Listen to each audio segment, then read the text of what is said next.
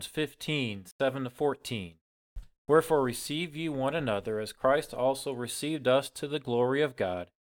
Now I say that Jesus Christ was a minister of the circumcision for the truth of God, to confirm the promises made unto the fathers, and that the Gentiles might glorify God for his mercy, as it is written, For this cause I will confess to thee among the Gentiles, and sing unto thy name.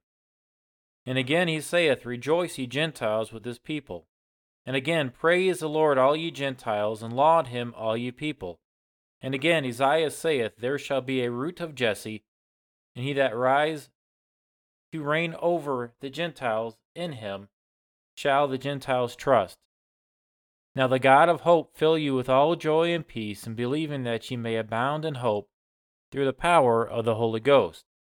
And I myself also am persuaded of you, my brethren, that ye also are full of goodness filled with all knowledge, able also to admonish one another. Abound in hope. We are to abound in hope. Romans 15:13 Now the God of hope fill you with all joy and peace in believing, that you may abound in hope through the power of the Holy Ghost. We can abound in hope because we have trust in a risen Savior. We can abound in hope because we have the Holy Ghost within us. We can abound in hope because we have a merciful and gracious God that will enable us to abound in hope that only He can provide. Christians are to live a life abounding in hope. Are you abounding in hope right now? Do you have the hope of God living in you right now? Have you accepted the only source of this true hope as your personal Savior? Verse 13 of Romans chapter 15 says, Now the God of hope God is the foundation on which our hope is built, and He is the builder of that hope. God is both the object of our hope and He is the author of our hope. Now, man can have earthly hope of things to come. A child can hope to get a certain present. A young man can hope to get his driver's license or a car. An adult can hope to get a nice house. But this kind of hope is man based, man centered, and man built. Hoping for all these things is not wrong necessarily, but Christians should also have a heavenly minded hope. This heavenly minded hope should be the predominant hope of our life. We should not worship at the altar of earthly things, but we should be worshiping at the altar of the author of our eternal hope, Christ Jesus. Psalm 39 7 says, And now, Lord, what wait I for? My hope is in thee. Is your hope in the Lord, or is your hope in your ability? Is your hope in your plans? Is your hope in your dreams? Or is your hope where it should be in the Lord? To help get a better understanding of what biblical hope is and how we get it, how it is defined, how it is described in the Bible, how we develop it in our lives, how we demonstrate it, and how we act it out in our lives, I'm going to ask a series of questions about hope and try to answer them as we go along. First question is What is hope? You could say it is joy and peace and not sorrow and stress. Proverbs 13:12. Hope deferreth maketh the heart sick, that when a desire cometh, it is the tree of life. What is hope? Hope is anticipating or trusting in something to come to pass that we cannot yet see. Romans 8:23 to 25. And not only they, but ourselves also, which have the first fruits of the Spirit, even we ourselves groan within ourselves, waiting for the adoption, to wit, the redemption of our body. For we are saved by hope. But hope that is seen is not hope. For what a man seeth, why doth he yet hope for? But if we hope for that we see not, then we do with patience wait for it. So what is hope?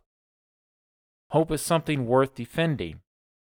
It is something we should be prepared to defend. 1 Peter 3:15 says, "But sanctify the Lord God in your hearts, and be ready always to give an answer to every man that asks you a reason of the hope that is in you with meekness and fear."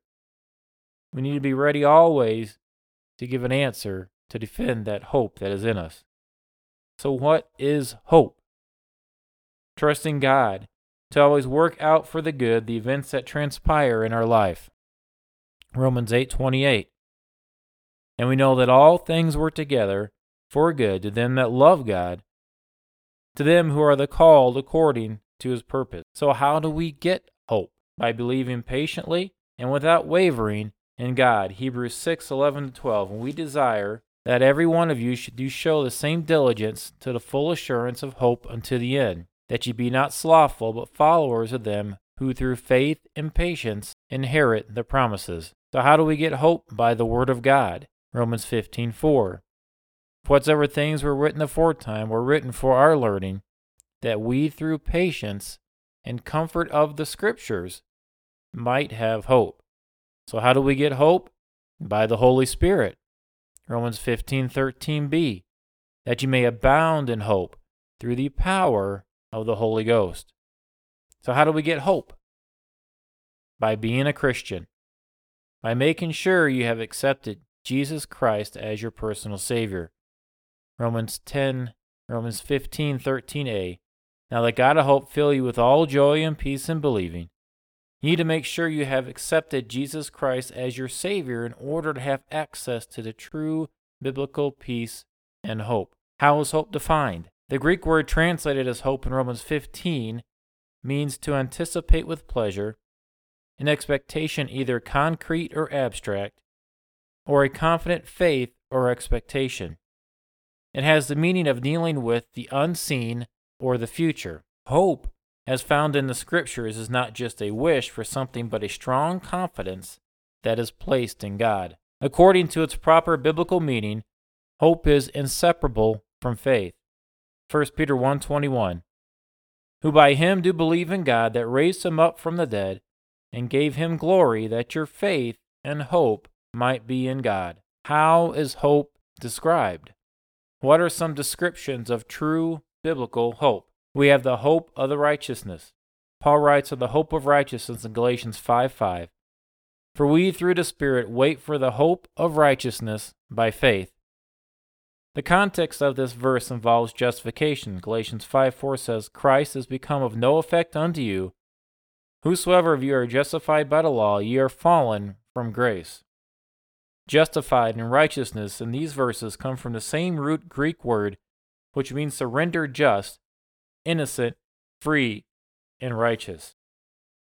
Paul is talking about the hope of being made righteous or being made not guilty of sin. We have the hope of righteousness. How else is hope described? We have the hope of revelation. The revelation of the appearing of Jesus when he returns. 1 Corinthians 1 7 so that ye come behind in no gift, waiting for the coming of our Lord Jesus Christ. The hope of revelation which we will receive praise, honor, glory, and joy. 1 Peter 1 7 and 13, that the trial of your faith be much more precious than of gold that perisheth, though it be tried with fire, might be found unto praise and honor and glory at the appearing of Jesus Christ. Wherefore, gird up your loins of your mind, be sober, and hope to the end for the grace that is to be brought unto you at the revelation of Jesus Christ. Then 1 Peter 4:13. But rejoice inasmuch as ye are partakers of Christ's sufferings, that when his glory shall be revealed, you may be glad also with exceeding joy. Then we have the hope of revelation whereby we too are revealed the sons of God. Romans 8:19 for the earnest expectation of the creature waiteth for the manifestation of the sons of God. This hope spoken of here is a strong desire and expectation of Jesus revealing, and ours as well. We have the hope of revelation. We also have the hope of resurrection. Acts 23 6. But when Paul perceived that one part were Sadducees and the other Pharisees, he cried out in the council, Men and brethren, I am a Pharisee, the son of a Pharisee. Of the hope and resurrection of the dead, I am called in question. And then we see in Acts 24:15, and have hope towards God, which they themselves also allow that there shall be a resurrection of the dead, both of the just and unjust. You need to make sure you are part of the resurrection of the just and not part of the resurrection of the unjust.